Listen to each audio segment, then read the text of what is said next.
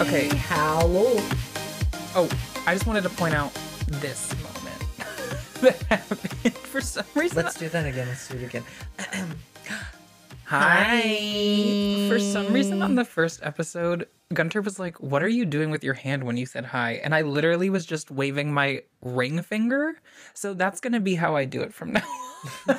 It's a staple of the Up and Out. Yeah. um, but hey, welcome back to hi. Another episode of The Up and Out Podcast. Pod. We got to come out with a podcast. We got to come up with more uh like melodic runs and stuff. Right, yeah, we Harmonies. I feel like we always do the same thing, which I I guess is good for the identity of the pod and the intro and getting people with mm-hmm. it, but I want to change it up every time. I want to True. do something different. I don't okay. know what. Okay, well, we need to rehearse before then. Yeah. But um today is a very special episode of the podcast. Thank you for tuning in last week where we talked about, are we moving to Europe? Maybe. I wish. Um, but this week is the ooky, the, the spooky, spooky, the kooky episode. All right, Alyssa. I know. And it's all things spooky, all things Halloween. Thoughts on Halloween, Gunter?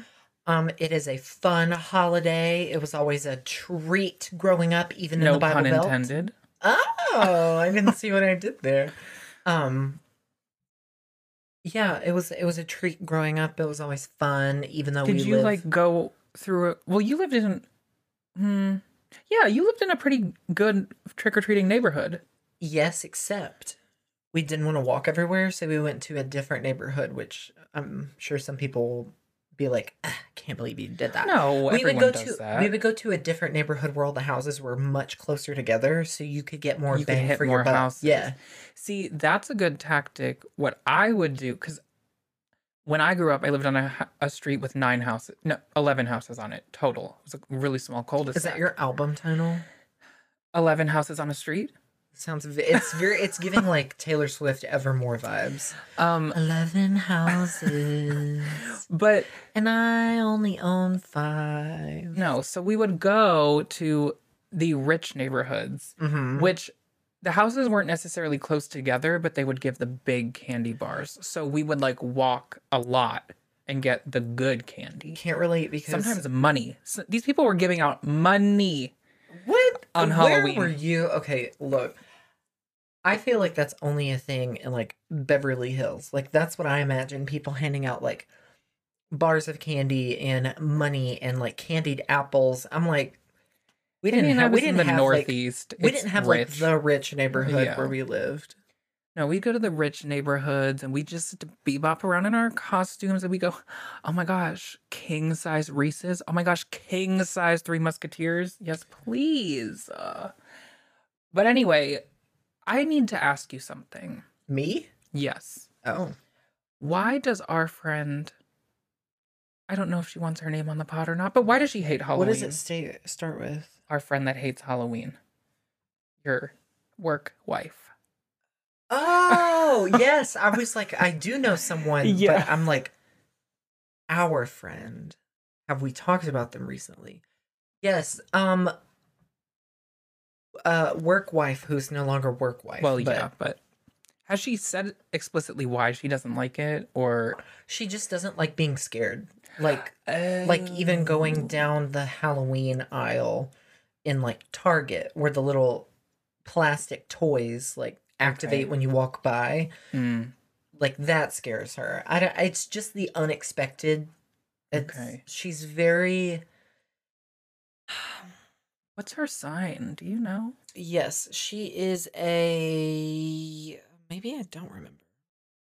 Well, do you remember when her birthday is? This will be the real test of friendship. um, I feel like it's at the beginning of the year. He's looking it up, which is fine. I mean, he didn't even know my birthday for like a really long time. And I'm not good with dates. Yeah. Okay, she must be. She's a Virgo. I wanted to say Virgo. I'm not going to lie, but I wasn't sure if I was in the right Which time I frame feel of like the calendar. That kind of tracks. Virgos like to have everything under control. They like to have things be expectable. Is that a word? Ex- yeah. Uh, Yeah, sure, whatever. Sure. And so maybe it's our pod. We can do what we the, want. The chaos of Halloween is not her fave. Yeah, and I get some people just don't like to be scared. Um, I don't like jump scares, like movies that you go to for... I kind of realized this last night while we were watching that new The Fall of the House of Usher thing on Netflix, which if you haven't watch watched, it. We're only two episodes in as of this podcast. We'll, by the time this is out, we'll definitely have finished it. Yeah. But uh, if you have not watched it for some reason, it is so good. Well, just two okay, we're two episodes in. in. It could go downhill from there. That's but... true. But it it is it reminded me, I always say I hate scary movies. Yes. I hate stuff like, I guess I don't hate Paranormal Activity, but like the entire movie series is just a bunch of jump scares. Mm-hmm. Like it's just riling the audience up. Like I can hear the audio cues when the music changes or the background noise changes, and yeah, you know, it's something's like Halloween happen. Like the original Halloween movie, Halloween, anytime you hear do, do, do, do, do, do, do, do, do, do, you know a jump scare was coming. Like it would kind of like prime you. Yes, which is a leitmotif. Yeah, sure. Ooh. But um you like more like, I'm gonna guess, like creepy, sinister, weird. I like it when there's like some mysterious uh like backing to it, like uh, like The Fall of the House of Usher. I'm not going to give it away, but it's not about the jump scare. It's more about like the the thickness of the plot and how integrated and the horror. Yeah, it's very mysterious. Yeah. That I can vibe with. That I feel like C C. Hey, it works. C C. What is that? The initials. Yeah, but what is it? C C.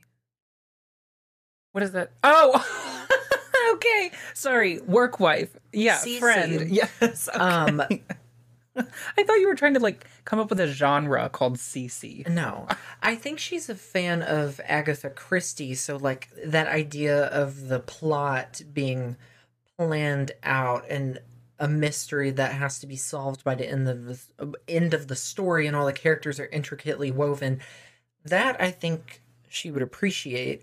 But it's the jump scares just out of nowhere for just scaring that she does not vibe with. And after being a high school teacher myself, I get it. I mean, yeah, a lot of horror movies are just jump scares. I prefer horror movies that are like actually have a plot. I think the big thing, the reason why horror movies always have horrible ratings, well, not always, but most of the time have pretty bad ratings on like Rotten Tomatoes and stuff, is because they don't have any kind of like plot. There's it's no just actual like I'm story. There's no like, yeah. It's just...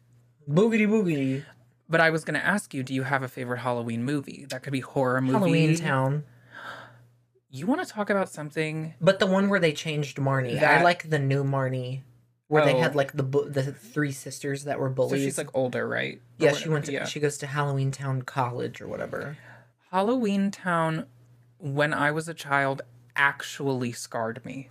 Oh yeah, the first movie is very scary. Like I had nightmares. Recurring nightmares about being in a movie theater and that like guy that's dressed all in black like running through the halls, and then my you know when they're in the movie theater and they're all like frozen watching the movie screen. Uh-huh. I had nightmares where my mom was frozen like that, and I would be screaming to try to get her to wake up, and she wouldn't. That is now that is freaky. Yeah.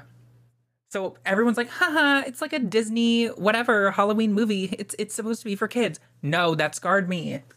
Yeah, no, I, that I can agree with. That, that when I was a kid, I've always liked the Halloween Town movies. If you don't, something's wrong with you. Oh, Hocus Pocus is a great I was gonna say. Halloween tradition. Like that, I think it goes without saying that that movie is like Halloween for everybody our age. And we all know my, well, y'all probably don't know. Well, maybe you do, because I probably have talked about it.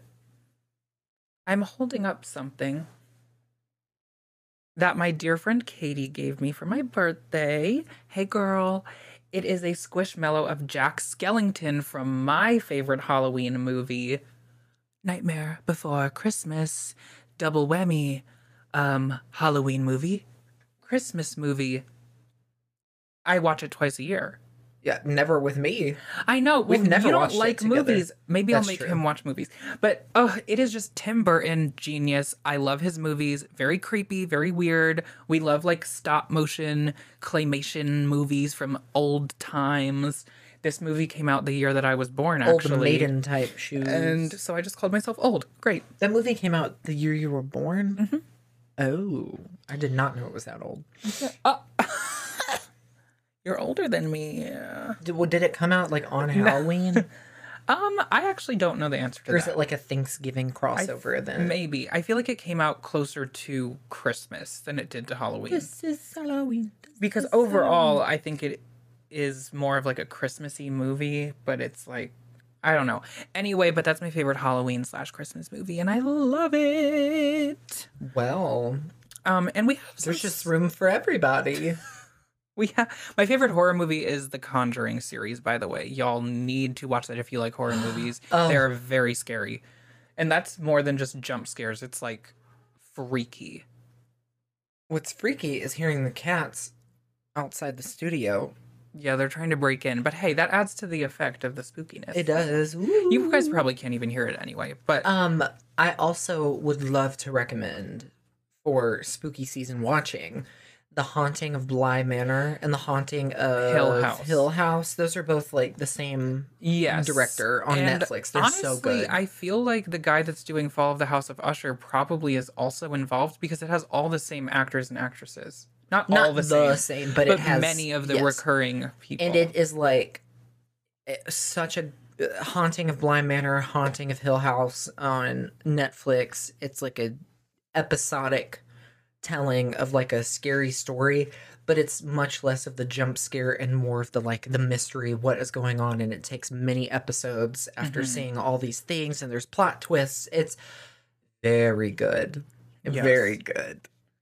Also, if you want an easy read, scary book that's basically like a scary movie, read Verity by Colleen Hoover. One of the best mm. books I ever read.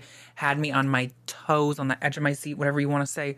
And I was scared to the point where I was like reading it. And in my head, I was like, Gunter's going to murder me in my sleep one day. Okay. I like went crazy. But I don't love that. Anyway, um, we have some more spooky stuff planned for later on this episode, but we got to do our ups and outs first. It's worth it. We've already recorded it. It's, yes. So it's stay fun. tuned. We do some little costume moment. It's fun. Um, so if you're listening, I highly recommend that for this yes. episode specifically, you go to our YouTube, Up and Out Pod, um, and you watch this episode, the ha- ooky spooky Halloween special, mm-hmm. f- for the visuals. Because we worked hard on it. Yes. Kind of. We did. Um, what is your up this week, Gunter? My up is, honestly, this is kind of a cop-out, so I'll do two. Oh, I'll okay. do two so that there's more substance. Um, playing with makeup. We went to... That's Sef- not a cop-out. Well, it's, I mean, I'm not good at it, so I can't really say it's an But it's up. fun. I'm learning how the things work. We went to Sephora today. I got a Fenty skin tint over here. I got Glossier some color correctors, some Glossier primer. primer. primer. um, got some some powder for the face. I'm learning how to do everything because I got sick of looking at my broken out skin on the the unofficial first season of us doing the videos okay. for this. So I wanted to look better if we're going to put in all this effort to come up with ideas and record. And I I want to look, I want to look good. I want to look good. Hey, especially when I'm staring at us for hours yeah, editing. You know, the one editing, yeah. And it's just kind of fun. I don't know. It's fun. That's kind of my up. And um, I'm not good at it yet. So I will take any tips Uh, that you have. Um, also, we finally found a liquor store that sells uh, Hanger One vodka, which is so delicious. It's a flavored vodka brand, a little more on like the Grey Goose price side. Yeah, it's it's up. It's but t- it, I would say it's top shelf. You would? Grey Goose is top shelf, so yes. Okay, well, anyway, I spent money that I shouldn't have on it, and it... Uh, we tried it in California. It was so good, and I've been looking for it everywhere and haven't found it yet until today. So I'm very I excited. I think if you're into flavored vodkas, it is probably one of the best that you'll find. It's because smooth. We've had... It tastes, it tastes real, yeah. like real fruit and orange blossom. That's the kind of flavor we We've had for. Grey Goose's flavored vodka, which we enjoy. Pretty we good. Also have had like Kettle Ones, like they have those essence ones, which are... They're okay. Um, but as far as flavored vodkas go, I do think Hanger One is the best we've had. I mean, I don't knock Absolut. I love me some Absolut and Grey Goose, but this Hanger One, just like the flavor that's in it, uh, it it doesn't just taste like orange flavor. It tastes like the spirit of an orange mm. and an orange blossom. It's very herby, but delicious. It's so good. So anyway, we found it. Those are my ups. Yeah. Okay. My up this week is that I performed my first real procedure at work, and it's kind of scary, which is why I wanted to include it in this episode. But um, yeah, I didn't really expect as like a brand new P A to be working um, and like doing procedures by myself, because I was told originally I was going to just going to be doing outpatient stuff, but now they're like, go inpatient, go inpatient. And I'm like, whoa, what? But um, it means I get to do some procedures. So I got to do what's called a thoracentesis. You take a needle about this long, no exaggerating, about this long, and you stick it in someone's back through their ribs, and you stick it into their pleural space, which is like the space between the chest wall and the lungs, because some people get fluid collect- collected in there, and then it makes it hard for them to breathe because it's kind of like pressing on their lungs. So you stick it in the space, and then you drain all the fluid out. And yeah. And I, I would vomit. I drained one point six liters out of this person. That is more or that is that is a little over how much our big Stanleys yeah. carry, like in water. Well, all if you think about sitting. like one point, so a liter of two liter bottle of soda. Ugh. And I did one point six liters. I love some soda. Um, the week prior, that patient actually had two and a half liters drained. So, yeah. But there are many reasons you can get fluid around your lungs. But that, you know, anyway, we're not going to get into all that. This is not a medical podcast. But and nothing we say should be taken as yes. uh, medical advice. But my up this week is that I got to do a procedure, and it went really well. I didn't give the guy a collapsed lung. So, yay! Yay! Good! Yeah. Um, what's your out? My out is uh, also tied to cosmetics and aesthetics, since everyone loves using that word. Um, red is not my color for nails. I was editing one of the episodes. Um, I think it was the Europe episode that I was editing, and I had red nails in that one, like, like a burgundy. It was it was a more yeah. like maroon, mm-hmm. but uh, not not you didn't like it. Not my color, but maybe I also wasn't wearing, like, clothing that was complementing it and making it kind of make sense. But, yeah, no, I feel like blue, black, gray, even white or a pale blue, I can pull off. Periwinkle? But, uh, yes. But, um, like a, like a maroon knot. The person at the Starbucks drive-thru was, like, shook. They were like, oh my god, I love your nails. I think it's just because they saw a masculine presenting person wearing nail polish in Mississippi, and they True. were like, and they were like, I have to compliment this to encourage a brother. Behavior. One of us, one they of were us. Clearly L G B T Q in some way, so yeah. yeah. You um, can't just judge people I off know, of their looks, Trevor. I know, but you can. We know, okay? We know. We, We see you and we appreciate you. Um, are you ready for my out? Okay. Y'all, I'm just going to set the scene a little bit. I'm going to try to do it quickly because we have stories to get to. But um, this was also at work. Um, and I had a patient. They have sleep apnea. They weren't using their C PAP. And I was like, you got to use your C PAP machine because, again, not medical advice, but sleep apnea can cause a lot of other issues in life. So if you have sleep apnea, wear that mask, honey, and get your good sleep because sleep is important. So I was like, yeah, I really want you to start using your C PAP machine. And he was like, okay, well, can you refer me to the sleep doctors? Because I, I would like to, uh, like... get ways to keep it clean. And I was like, sure. So I did that. And then as we were walking out, um, he's like, yeah, it's just, it's hard for me to keep it clean. You know, sometimes I open it and there are roaches in it. What? Roaches in what? The C PAP. Ew. And I, this was like, patients love to, if you're a person in the medical field, like be talking to you, blah blah blah blah. And then they just and then drop on the bomb. Way out, like we weren't even in a room anymore. We were in the hallway walking. Yeah, I found a thumb. Yeah, it's fine. Like, just like to drop stuff, and I was like, oh, um, yeah, I don't. That's not good. We don't want that. And I can see why you're hesitant to use your C PAP if there's roaches in it. So I'll definitely get you in touch with the sleep person. Um, but yeah, the, the imagery of roaches in something that you're attaching to your face throughout the night, that's my out. And that was scary. So I thought I would use it for this week's episode because it's spooky. I'm going to vomit. Yeah. Why did you... I know. I, I mean, mean, it's if yeah. it's the theme of today's episode. Yeah. Let's keep it real. It fits the theme. Yes, very ooky spooky. Um, but speaking of ooky spooky, should we get into drag? Just, we're gonna be right back. Get ready. Prepare your mind. Mm-hmm. Prepare your ear holes. Prepare your eyes, YouTube watchers. Mm-hmm. Everyone that's listening should be watching on YouTube. Yes. Let's keep it real. We. We have something in store for you. We're going to take a little break, maybe get a little bit of an ad moment. Who knows? And we'll be right back to set the scene. Goodbye. This week's episode is sponsored by me, Gunter, your favorite podcast host. If you didn't already know, I'm actually an independent singer-songwriter. Nightmares and Daydreams, my double album, is out everywhere you buy and stream music. Nightmares takes you through global social issues with deep-cut pop tracks. Daydreams discusses personal existential experiences with the sweeter side of pop. If you like my music, please consider purchasing it to help support me and help me keep creating. Thanks for your support, and now back to your regularly scheduled programming. Oh.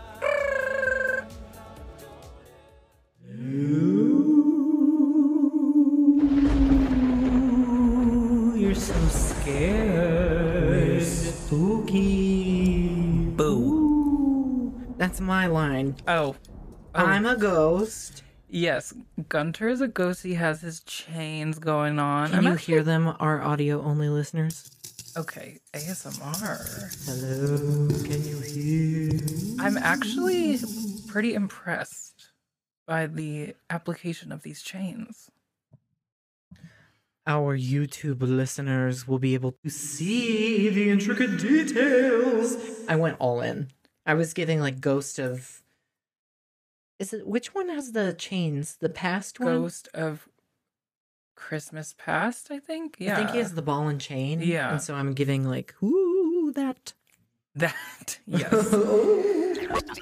That. And I'm giving... Zombie, sickly zombie. He's giving COVID nineteen. Person turning into a zombie, like flesh eating, um, hash slinging, Slash trash slinging, trash eating. Yes, the hash slinging slasher, which is honestly what you wear every day. Yeah, but yeah, we wanted to give you this spooky vibe. We got this spooky set, and we're gonna tell you some scary stories, Ooh. some uh, real life. Scaries that are going on, and some, and some good old fashioned campfires, spooky, get yeah. the s'mores, Ooh. yeah, or a bottle of wine. And uh, we hope you enjoy. We hope we don't scare you too much. Get fe- Let's get festive. We're festive. We're festive. We're getting festive. Shh, it's not time. What are you talking about? Mariah every, Carey? Every, yeah, every oh, time okay. everybody, every year, people like to do the All I Want for Christmas Is You. They're it's like, it's time. fine. And she's, if it's too soon, she's always like, no, oh. not yet. Uh, Mariah Carey owns Christmas. She decides when it, yeah. when the season begins. Yeah. Okay. Okay. Trevor, are you going to... Ooky spooky read us? Yes, I have found a little collection of Gunter. He's I'm having trying, fun with the chain. I'm trying to give our audio only listeners the the V H S recordings of read along books from the nineties um, vibes. I have found a collection of spooky stories on the Reddit r slash no sleep. I did a lot of research in quotes, I get no sleep every night. About Ooh. Which are the scariest. And so the first one I'm going to read has sixty-seven point eight thousand upvotes. Yes, that's our skull. Um, and it is a long one. I'm just telling you now, so buckle up. It's going to be about fifteen minutes of reading, but it's a good story. Are we ready, Gunter? Are we ready to dive in? We're ready. We're ready. The title is My Wife Has Been Peeking at Me from Around Corners and Behind Furniture. It's gone from weird to terrifying. And I'm going to put my glasses on and kind of ruin the illusion because I'm farsighted and can't read. So. Oh! Someone's calling from inside the house. All right, What's up? Remember? What's up? Are you finished with those errands? Um, okay. Are we ready? Yes. I'm mainly asking you, Gunter. Are you ready? Yes. Okay. I tried to put the skull on top of the microphone. It didn't work. All right, I'm done. Yes, we're done. Okay. So, are we ready for the first story? Yeah. This one is called She's in the House. Find Her. Ooh. Ladies and gentlemen, her. Literally. Okay, this is from r slash no sleep, written by Hee Haw Shofar. um, I'm done. And she's eight years old. Okay. Okay. I live in my own in suburbia. Nice little neighborhood. The kind of place where kids will be playing out in the street with parents doing yard work when you pull into your driveway. That's exactly how last night began. My girlfriend and I pulled in and got out of the car. We waved to the kids and had a friendly chat with Missus Roop next door. Hate that name. Missus Roop Paul. This was the kind of life I always imagined, and at twenty, I couldn't believe it had already happened for me. We went inside and started our evening. We made dinner. We love cooking together. There's a symmetry between us that just works. We ate, watched some T V downstairs. Just a normal night. Once it was time we went upstairs, she started doing her nightly routine girls always do in the bathroom, and I just laid in bed, reading Pen Pal for the twentieth time. With the fan going and the water running from the bathroom, I almost didn't hear it. I wish now that the fan had been set to three instead of two, because then everything would be different. Okay, that's a little dramatic, but okay. But no, it was just faint enough for me to hear the sound over everything else. Knock, knock, knock. I reached over and clicked the fan off. I waited for a moment listening. Knock, knock, knock. God damn it, I thought. I put my book down on the nightstand and got up. I grabbed my zip-up off the chair and threw it on. As I walked out of the room, I could hear my girlfriend starting to say something, but I wanted to get rid of whoever was at the door first. I slumped down the stairs a little pissy, thinking that if this was another solicitor trying to sell me glass cleaner, I was going to have a fit. I zipped up the jacket as I flicked on the light next to the front door.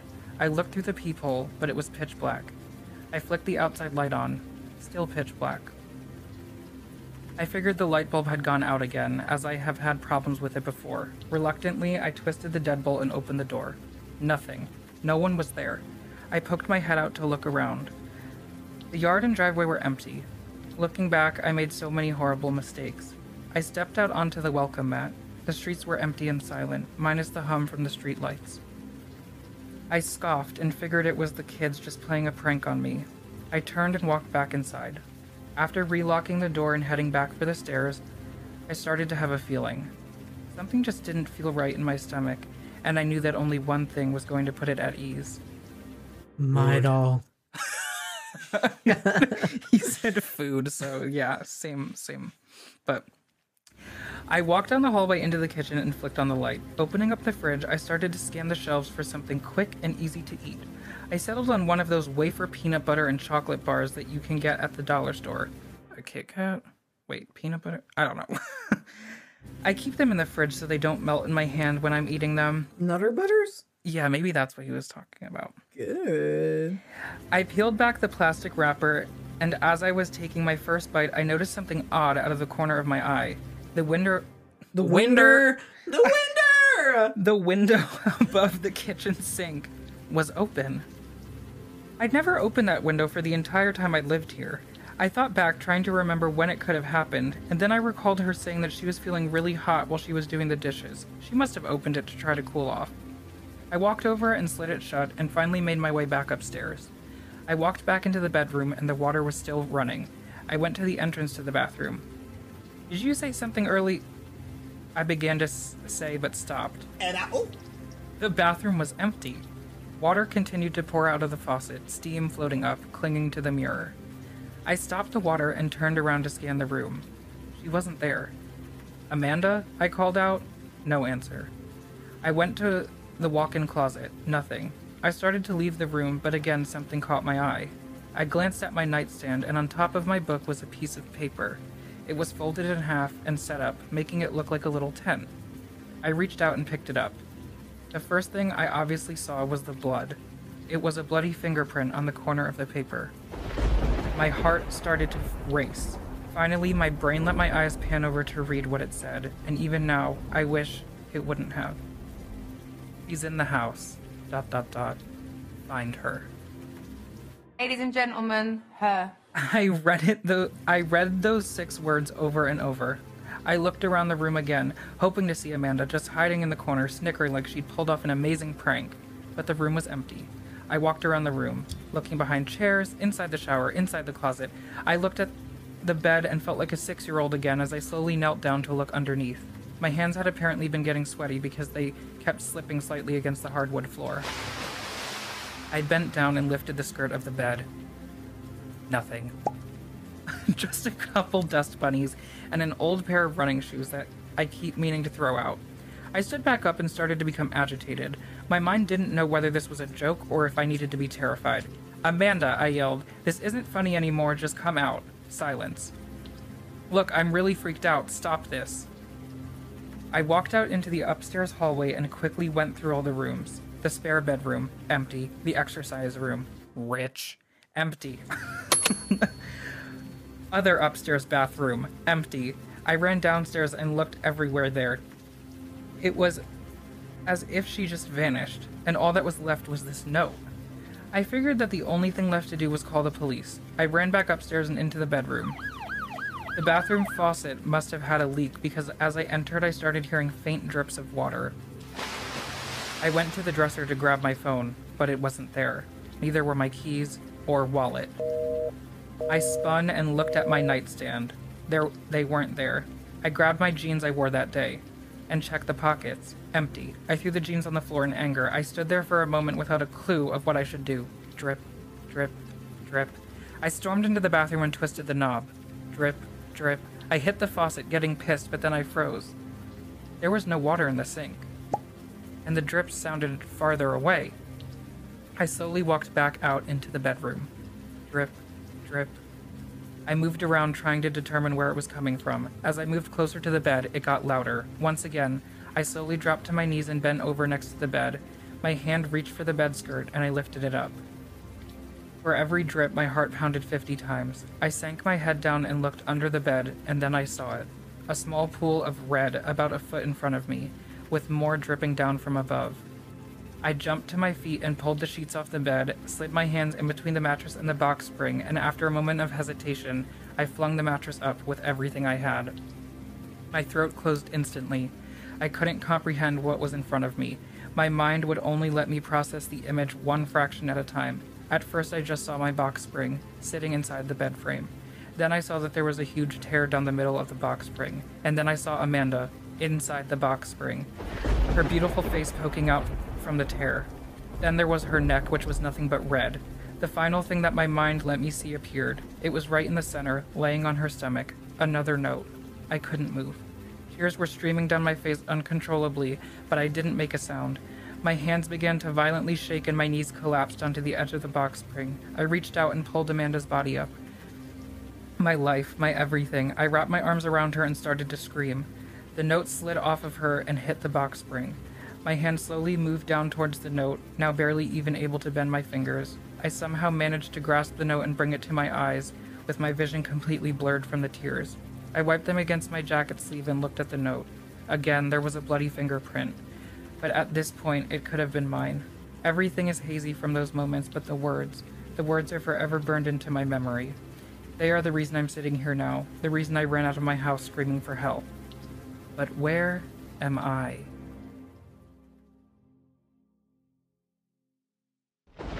That's the end. Ooh. Murderer in the house. So Murderer a... in the house. Okay, work. So there was a murderer in the house. And left a note saying, she's in the house, find her. And so he found her dead body. And then there was another note that said, now where am I? From the murderer. Oh, yes. Like a little hunt, like a little little game, like, like a, little a little game, yes. Sadistic. Yes. Okay, okay, that was spooky. That was me a few times. Really? Yeah. Yeah, I was like, ooh, oh, I don't like spooky ooky. Yeah, the next one is not. I feel like this was pretty classical, like slasher, like horror. You know what I mean? The hash bringing slasher. The next one is a little more creepy, creepy, creepy. Well, my scary story is from the B B C. Not British people. British people. Um, I decided that my scary stories would be about relevant real-world topics, things that you should actually be scared of. Well done, Mama. Because that is what I do. I am trying to be an educator, even if I'm not on anyone's payroll. So I found this article two days ago um, by the B B C titled, World Breaches Key one point five cent Celsius. I almost said centimeter centigrade Celsius. one point five. Warming mark for record number of days. This is written by Pat McGrath, uh, Mark Pointing, I love their makeup. Becky Dale, and Jana Tauschinsky. Tauschinsky. Um, the first big, like, bolded point in the story is, should I read this as a character? If you want. The next one I'm not going to because it's too insensitive. But okay, this one, yeah. Because it affects everybody. And we're all going to burn if we don't take care of the planet. I guess I mm-hmm. guess this one could be more like satirical if I read it yeah, as a character. Okay, do it. I'm going to read it as my, my ghostly Gunter. Okay. Ooh, the world is breaching a key warming threshold at a rate that, as scientists concerned, a B B C analyst. Analysis has found. Wow. Can I actually read? On about a third of days in twenty twenty-three, this is serious, the average global temperature was at least one point five degrees Celsius higher than pre-industrial levels. That means pre-industrial revolution, people. Staying below that marker long-term is widely considered crucial to avoid the most damaging impacts to climate change. But twenty twenty-three is on track, quotes, to be the hottest year on record. Oh, yes, God. And twenty twenty-four could be hotter. I don't know what I think about that, girl. This is a quote from Doctor Melissa Lazenby, from the University of Sussex. It's a sign that we're reaching levels we haven't been before. Been. The latest finding comes after record September temperatures and a summer of extreme weather events across much of the world. Climate change played a major role in Libya floods, Antarctic ice at mind-blowing low alarms, expert. Um... U N calls for radical changes to slow warming. When political leaders gathered in Paris in December twenty fifteen, they signed an agreement to keep the long-term rise and global temperatures this century well below two degrees Celsius, and to make every effort to keep it under one point five degrees Celsius. Ooh. And I guess they failed. Yeah. The agreed limits refer to the difference between global average temperatures now and what they were in pre-industrial period between eighteen fifty and nineteen hundred, before the widespread use of fossil fuels. wish we had a, like a scream, like a... Ah! Yeah. Reaching these Paris thresholds doesn't mean going over them for a day or a week, but instead involves going beyond this limit across a twenty or thirty year average. This year... Wait, this long-term average warming figure... Figure currently stands at around one point one degrees Celsius to one point two. But the more often one point five degrees Celsius is breached for individual days, the this is hurting my voice. Yeah. The closer the world gets to breaching this mark in the longer term. Um, the first time this has happened in the modern era was for a few days in December twenty fifteen when politicians were signing the deal on the one point five degrees Celsius threshold. Since then, the limit has been repeatedly broken, typically only for short periods. In twenty sixteen, influenced by a strong El Nino event, a natural climate shift that tends to increase global temperatures, the world saw around seventy-five days that went above that mark. But B B C analysis of data from the Copernicus Climate Change Service shows that up to second of October, they say second of October, I'm like, October second, mm, where? Fancy. Around eighty-six days in twenty twenty-three have been over the one point five degrees Celsius warmer than the pre-industrial average. Yeah, it's not great. It's not looking good. That beats the twenty sixteen record well before the end of the year. There's some uncertainty in the exact number of days that have breached the one point five C threshold because the numbers reflect a global average which can come with small data discrepancies. But the margin by which twenty twenty-three has already passed twenty sixteen figures gives confidence the record has already been broken. Mm. This is another quote by Doctor Lezenby, Lezenby, Le, I don't know. The fact, Lesbian. Yes. The fact that we are reaching this one point five C anomaly daily and for a longer number of days is concerning. You don't say. I figure the quotes that they would use would be a little more like call to action. Yeah. It's like, it's concerning. Good. Yeah. No, yeah. Um, one important factor, I shouldn't say it like it's an exciting thing. One important one fact, important factor. Yeah. One important factor in driving up these temperature anomalies is the onset of El Nino conditions. This was confirmed just a few months ago, although it's still weaker than its twenty sixteen peak. These conditions are helping to pump heat from the eastern Pacific Ocean into the atmosphere. Into the atmosphere. This may explain why twenty twenty-three is the first year in which the one point five C anomaly has been recorded between June and October, when combined with the long-term warning from burning fossil fuels. This is the first time we've, uh, we're seeing this in the Northern Hemisphere summer, which is unusual. It's pretty shocking to see what's been going on, said Professor Ed Hawkins from the University of Reading. I know our Australian colleagues are particularly worried about what's going to be the consequences for them with their summer approaching, for instance, extreme wildfires, especially with El Nino. Um... This graph is showing like the El Nino threshold from like the year two thousand to the year twenty twenty. And it's showing that El Nino is growing compared to the El Nino in, yeah, like the twenty eighteen seventeen little area, and twenty sixteen's peaks almost to plus three degrees Celsius. Like it's um, El Nino was, he's tough. Um, days when the temperature difference has exceeded one point five C continued into September with more than one point eight C above the pre-industrial average. Oof. The month as a whole was one point seven five C above the pre-industrial level, and the year to date is around one point four C above the eighteen fifty to nineteen hundred average, according to the Copernicus Climate Change Service.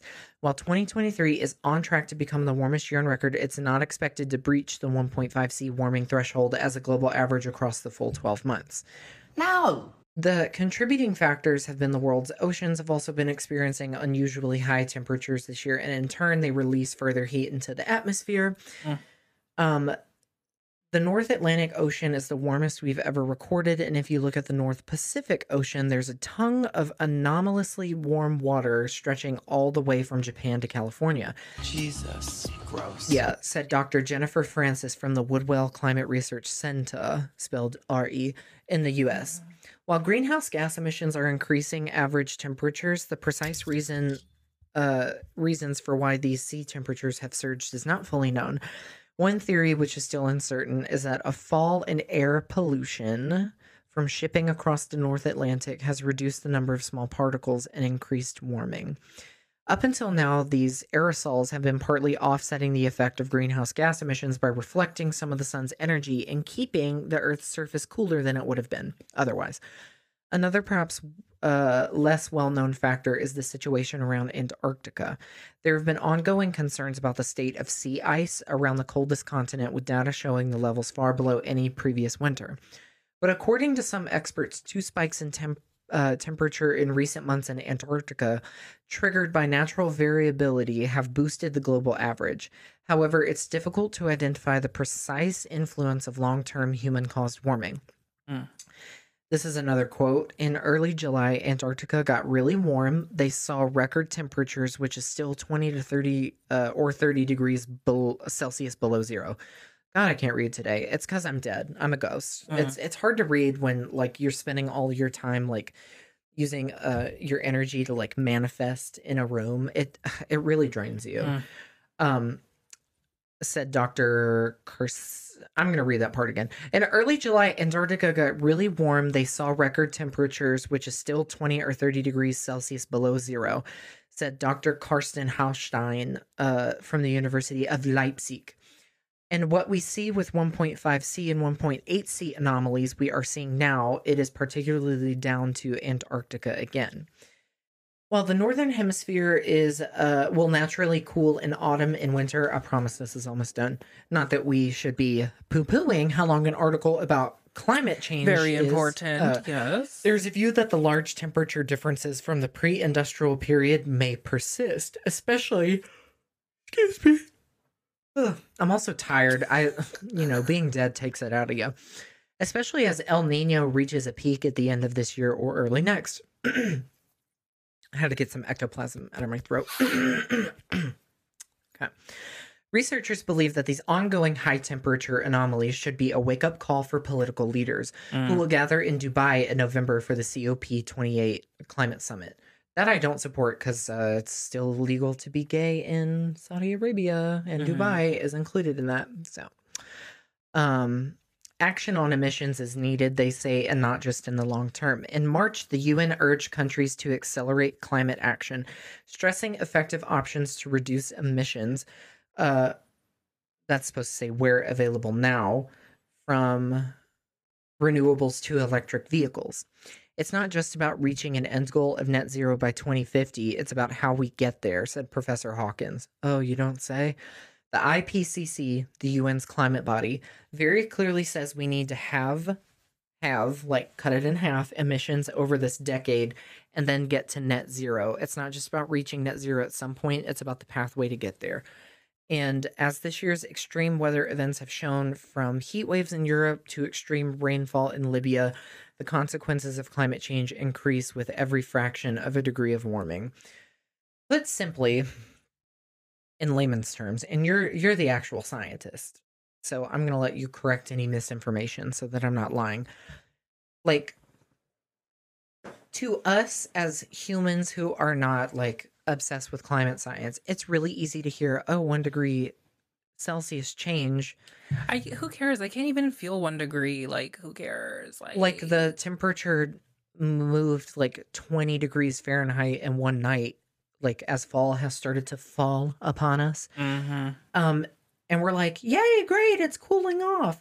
But when it is one point oh, one degree Celsius across climate, biospheres, like like large thousands, thousands square miles of surface of the earth, that can cause huge impacts, right?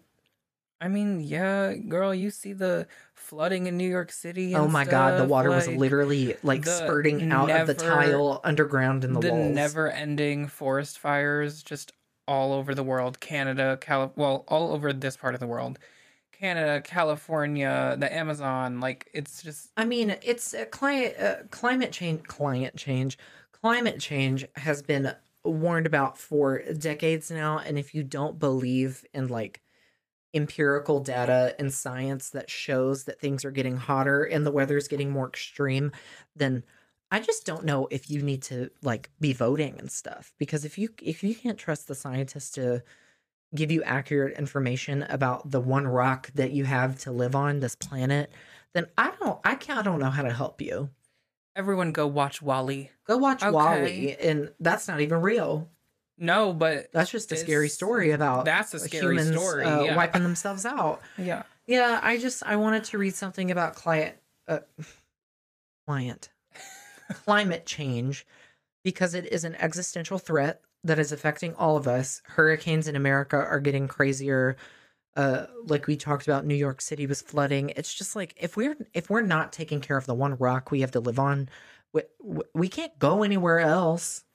Yeah, I think it would be ridiculous, especially if you're someone who lives in a coastal region, yeah. to not notice that. And look, people are like, global warming, blah. First of all, yes, overall, the globe is getting hotter. That's what Gunter was talking about with the one point five degrees Celsius and, and everything. But what that leads to is more extreme weather. There's a difference between climate and weather. So when people... Climate is the pattern over a span of time, a, a larger yeah, span of time. Whereas the weather is like, it's raining right now. Like, it's not like you now live in a rainy climate. This just is like because middle school level science. No, I know. But pe- like that's I think that is an important distinction to make. And and when people say global warming, they're talking about the global climate. And so we can have winters that are colder than last year. That doesn't mean global warming is not still happening. No, the overall average yeah. is the climate. Also, if I'm not mistaken, the hotter the summers are, the more ice that is melting and the more water that's going into the atmosphere that is then carried over into the winters, causing crazier winters and more precipitation. I don't know if that's true, but it makes sense to me. Seems like it could be accurate. Again, I'm not a climate scientist. Yeah. Uh, oh. Oh. My God. It's, you can't teach. Clearly the struggle is real. It is. You can't teach an old dog new tricks. And like, once you're a ghost, like... That girl, it's imprinted. There is no learning. It's a nightmare. Yeah, yeah. It's it's hard out here for a ghoul. Hard out here. Me and my ghouls. Like, me and my ghouls are having such a hard time. Do you even like, understand my reference? Hard out here. Yes. Yeah, so anyway, that is my um, one scary article. Mm-hmm. The other one I'm not going to read in the character voice. Don't worry. Don't yeah. When you told me you were going to do a character voice, and then you were like, it would be insensitive. I was like, okay, good. Yeah. Look, but, I have yeah. common sense sometimes. Um, Great. Should we get into another spooky story from Reddit? Yeah. Okay. This one is also from r slash no sleep. It's written by one thousand Vultures, who apparently is like a very well-known scary story writer on r slash no sleep. And the interesting thing about this is like people... They write these stories, I'm sure you noticed with the last one, as if it's a true story. And people in the comments are like, I can't believe this happened to you. And they're like, I know, my life is so crazy. But, but I'm these like... these people don't realize. But, well, I don't know. Like, are they real or not? I, I guess who can never be sure? Who can never be sure? That's something that someone said on Drag Race once. Who can never be Chandler sure? Chandler and I say it all the time, so... Well... Yeah. Okay. I'm ready. This one is called Balloons. Hit me with it, ghoul. It's called Balloons.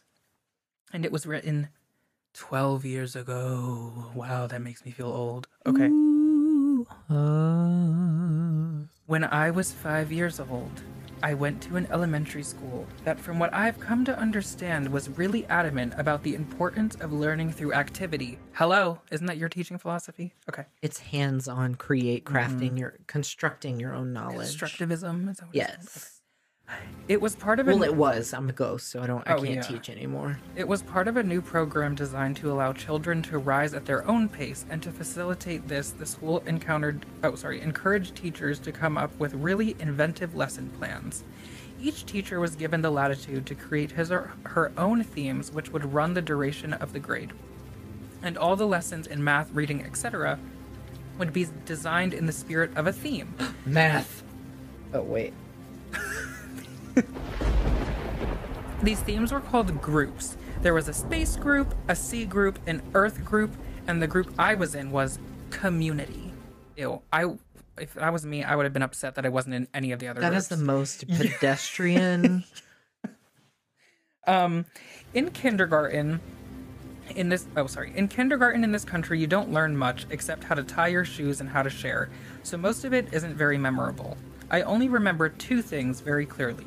I was the best at writing my name the right way, and the balloon project, which was really the hallmark of the community group, since it was a pretty clever way to show how a community functioned at a, re- at a really basic level. You've probably heard of this activity. I'm just going to say right now I've never heard of this activity before, but here we go. On one Friday, toward the beginning of the year, we walked into the classroom in the morning and saw that there was a, there were a bunch of fully inflated balloons tied off with string taped to each of our desks. Sitting on each of our desks was a marker, a pen, a piece of paper, and an envelope.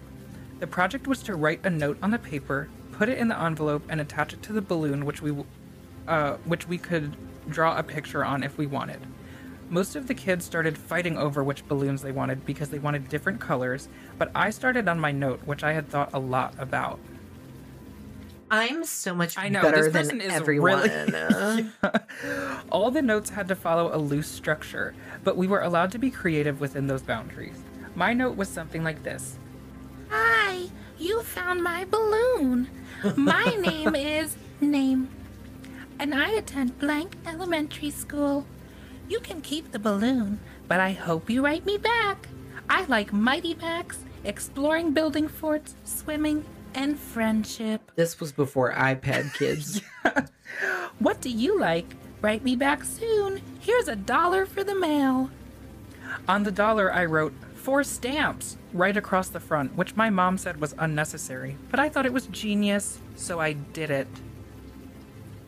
The teacher took a Polaroid of each of us with our balloons and had us put them in the envelope w- along with our letter. They also included another letter that I assume explained the nature of the project and sincere appreciation for anyone's participation in writing back and sending photos of their city or neighborhood. That was the whole idea, to build a sense of, commun- of community without having to leave the school, and to establish safe contact with other people. It seemed like such a fun idea. I don't know about telling people what school you go to as a kindergartner, but okay. Um, over the next couple weeks, the letters started to roll in. Most came with pictures of different landmarks, and each time a letter would come in, the teacher would pin the picture on a big wall map we had put up showing where the letter had come from and how far our balloons had traveled. It was a really smart idea, um, because we actually looked forward to coming to school to see if we had gotten a return letter. For the duration of the year, we had one day a week where we could write back to our pen pal or another student's pen pal in case our letter hadn't come in yet. Mine was one of the last to arrive. When I came into the classroom, I looked at my desk and once again didn't see any letter waiting for me. But as I sat down, the teacher approached me and handed me an envelope.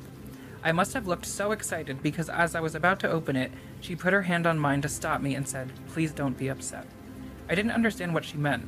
Why would I be upset now that my letter had come in?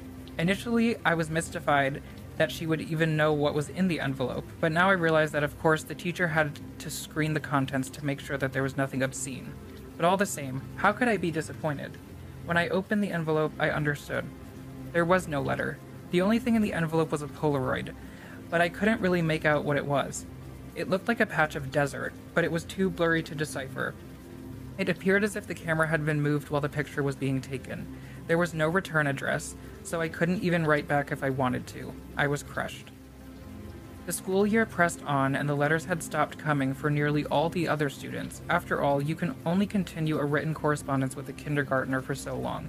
Everyone, including myself, had lost interest in the letters almost completely. Then I got another envelope. My excitement was rejuvenated, and I revealed... Oh, and I reveled. I also can't read. Hello.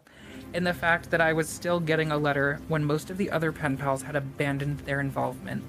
It made sense that I received another delivery. There had been nothing but a blurry picture in the first one, so this was probably going to make up for that. But again, there was no letter at all, just another picture. This one was more distinguishable, but I still didn't understand it. The photograph was angled way up, catching the top corner of a building, and the rest of the image was distorted by lens flare from the sun. Because the balloons didn't travel very far, and because they were all launched on the same day, the board became a bit cluttered, and so the policy for the students still exchanging letters became that they could take the photographs home. My best friend Josh had the second highest number of pictures taken home by the end of the year. His pen pal was really cooperative and sent him pictures from all around their neighborhood city. Um, Josh took home, I think, four pictures. I took home nearly fifty. Okay. The envelopes were all opened by the teacher, but after a while I stopped even looking at the pictures. However, I did save them in one of my drawers that housed my collection of rocks, baseball cards, comic book cards, and little miniature baseball batting helmets that I get out of vending machines at Winn-Dixie after T-ball games. So this was written in, like, Texas or something? Yeah. Okay. With the school year over, my attention turned to other things. My mom had gotten me a small snow cone machine for Christmas that year, and Josh had really coveted it. Oh, covet. Okay. That is an A C T yeah. word. I mean, S A T word. So much so that his parents bought him a slightly nicer one for his birthday. There is so much comparison going on in this story. Okay. Yeah, I know. This person yeah. wrote this story not to scare people, but to, like, brag about how good they think yeah. they forgot it. That summer, we had the idea that we would set up a snow cone stand to make money. We thought we'd make a fortune selling snow cones at one dollar a piece. Josh lived in a different neighborhood, but we eventually decided that my neighborhood would be better because there were a lot of people who cared for their lawns. The yards in my neighborhood were slightly bigger. Okay, okay, we get it, you're rich. Oh my okay. God, we get it! Uh... We did this for five weekends in a row until my mom told us that we had to stop, and I've only recently come to understand why she did that. On the fifth weekend, Josh and I were counting our money because we... Because we're so rich. Because we both had a machine, we each had a separate stack of money that we put together into one stack and then split it evenly. Socialism. Okay, okay, yeah.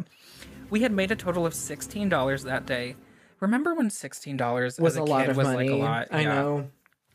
And as Josh paid out my fifth dollar, a feeling of profound surprise confused me. The dollar said four stamps on it. Josh Ew. noticed my shock and asked if he had miscounted. I told him about the dollar and he said, "That's so cool." As I thought about it, I came to agree. The idea that the dollar had made it its way back to me after uh, changing so many hands floored me. I rushed inside to tell my mom, but my excitement coupled with her being distracted by a phone call made my story incomprehensible, and she responded simply by saying, "Oh wow, that's neat." Frustrated, I ran back outside and told Josh I had something to show him. Back in my room, I opened the drawer and took out the stack of envelopes and showed him some of the pictures. I started with the first picture, and we went through about ten before Josh lost interest and asked if I wanted to go play in the ditch. Okay. Before his mom came to pick him up. So that's what we did. We had a dirt war for a while, but it was interrupted several times by rustling in the woods around us. There were raccoons and stray cats that lived in there, but this was making a little too much noise, and we traded guesses at what it was in an attempt to scare each other. My last guess was that it was a mummy, but in the end, Josh kept insisting that it was a robot because of sounds, because of the sounds that we heard. Before we left, he got a little serious and looked me right in the eyes and said, "You heard it, didn't you? It sounded like a robot.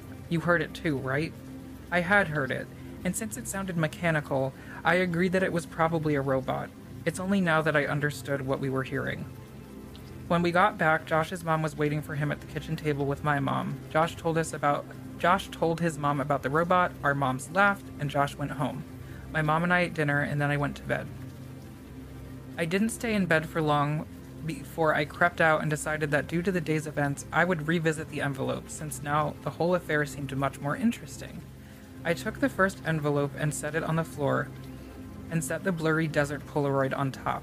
I laid the second envelope right next to it and placed the oddly angled Polaroid of the building's top corner on top and did this with each picture until it formed a grid that was about five by ten. I was always taught to be careful with things that I was collecting, even if I wasn't sure if they were valuable. I noticed that the pictures gradually became more decipherable.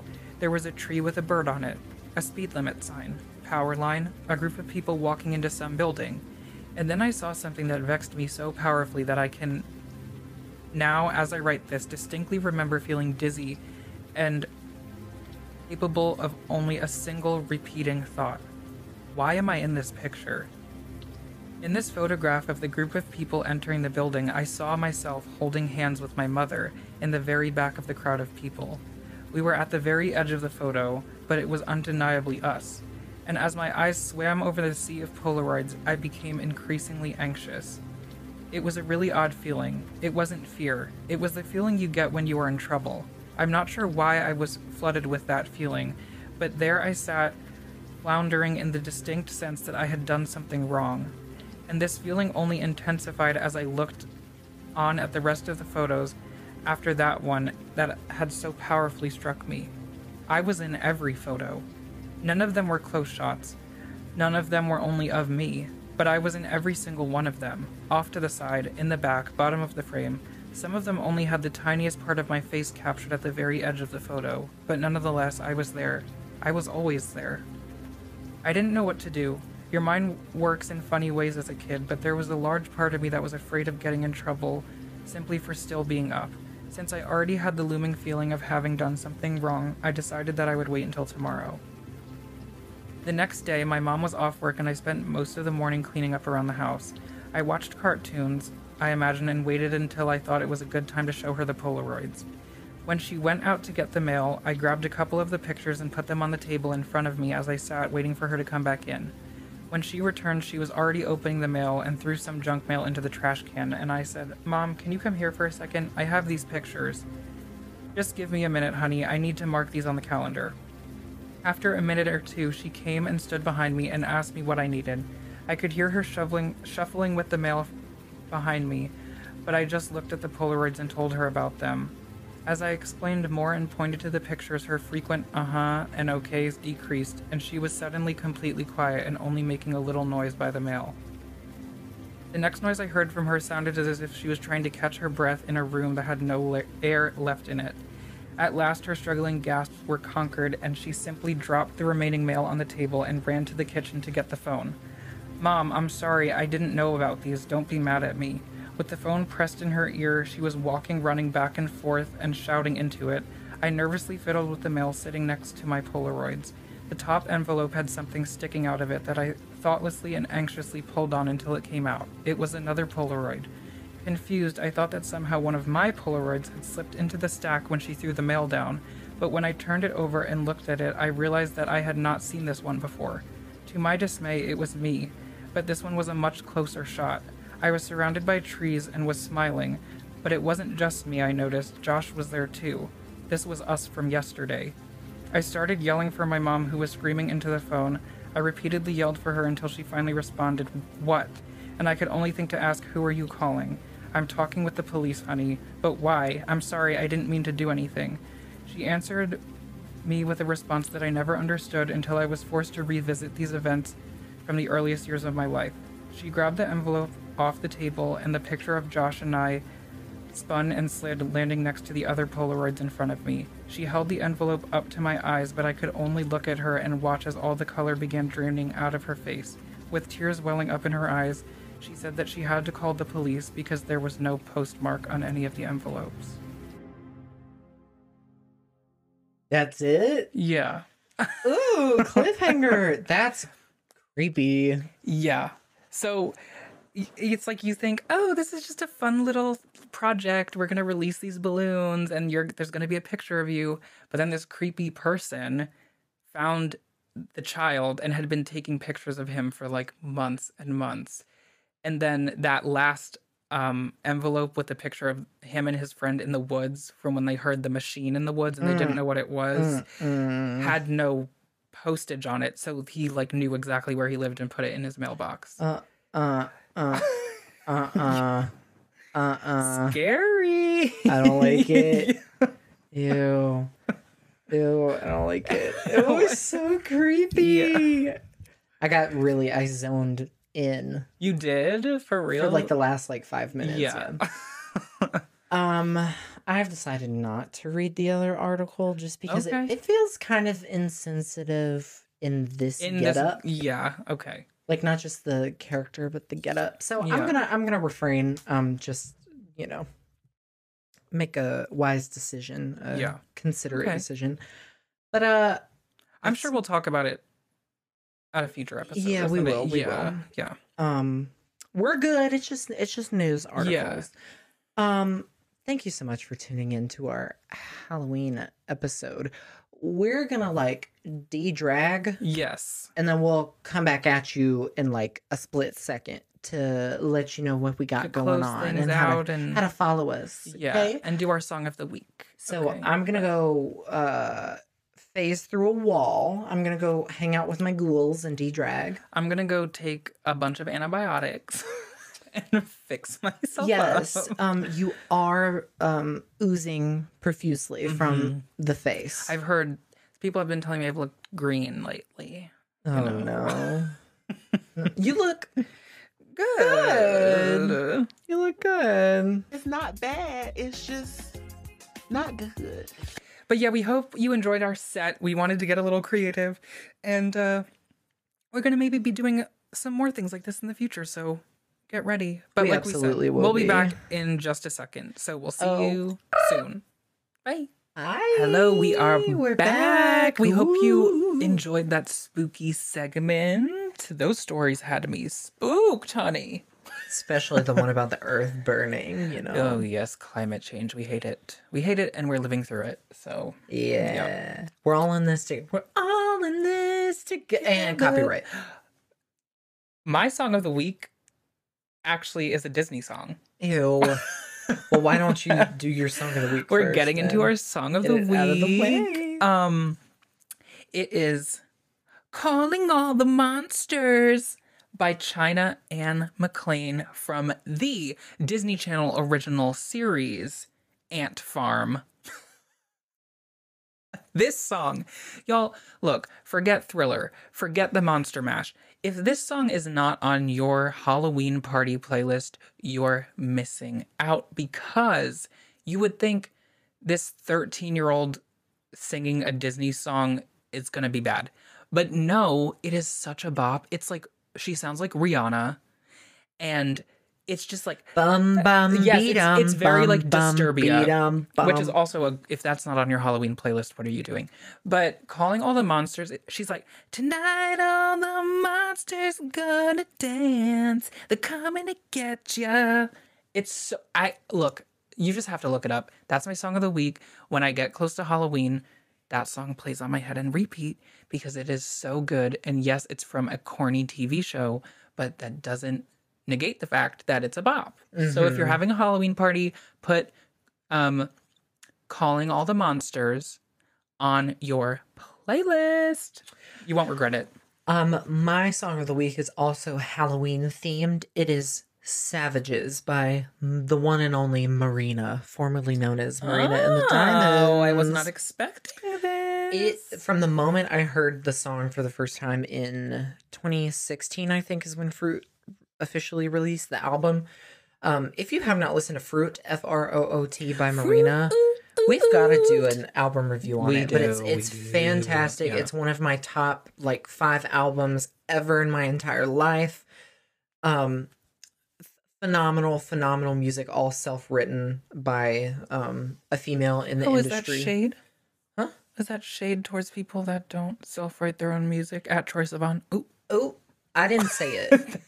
I didn't say it.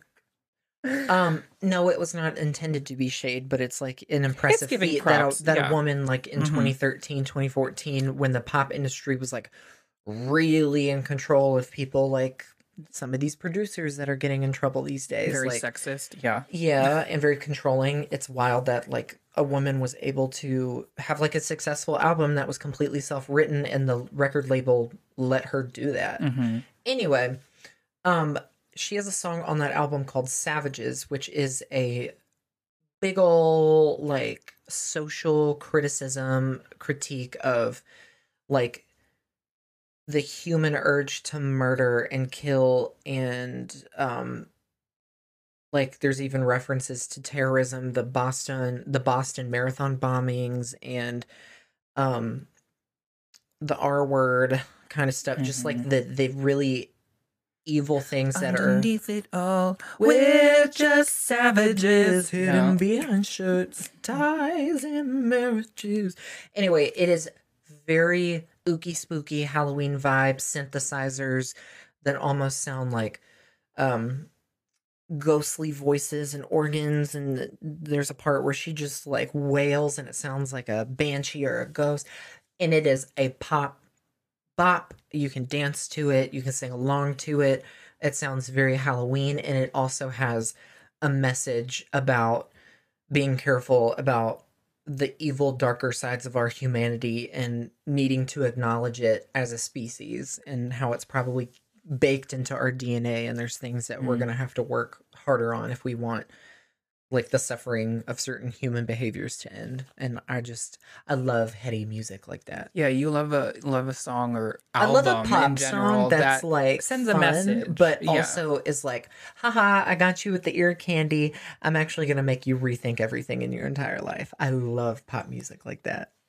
Work. That's why I love Marina. Yeah. Kesha does it too sometimes. You know who else did it? You on Nightmares oh, and Daydreams.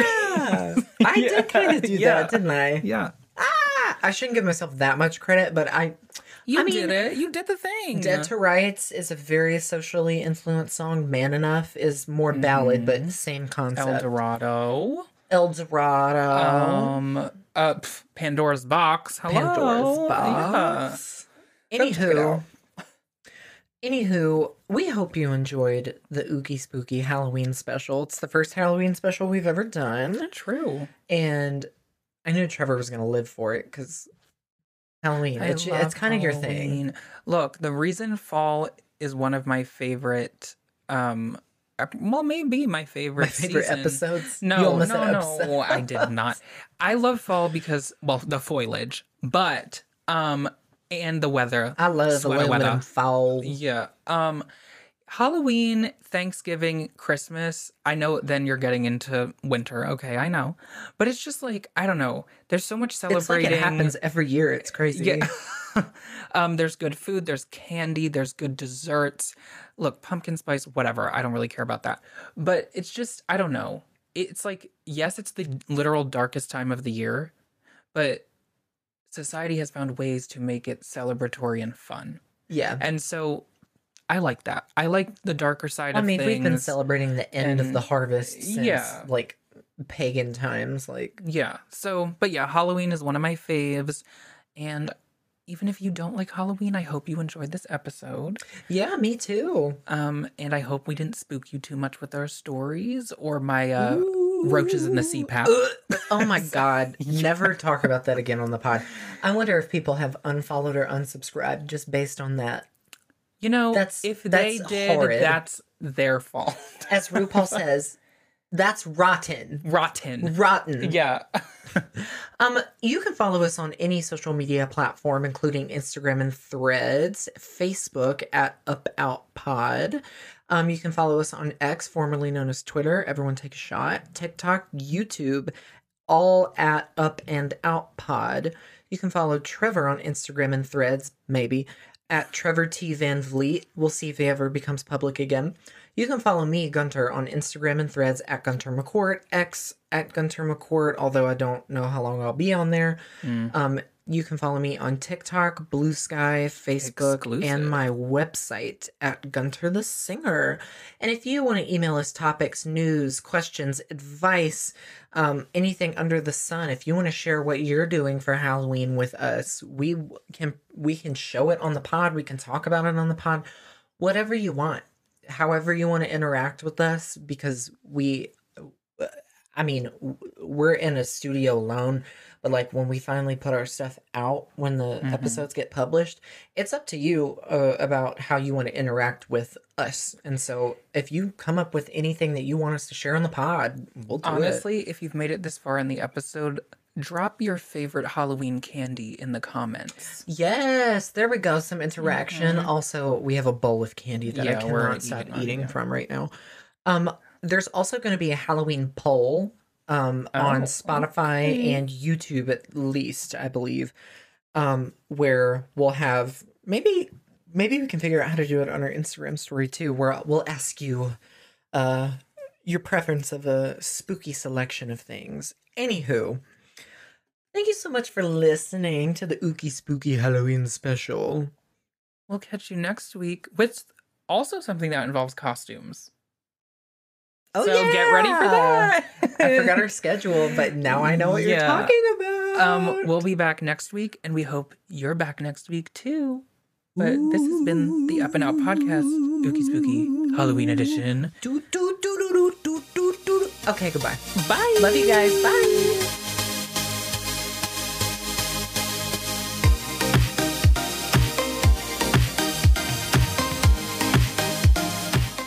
The Up and Out Podcast is meant for entertainment purposes only, okay?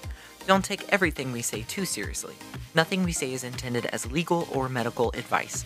All opinions shared by the hosts are theirs alone and do not reflect the beliefs and opinions of anyone else or any other organization.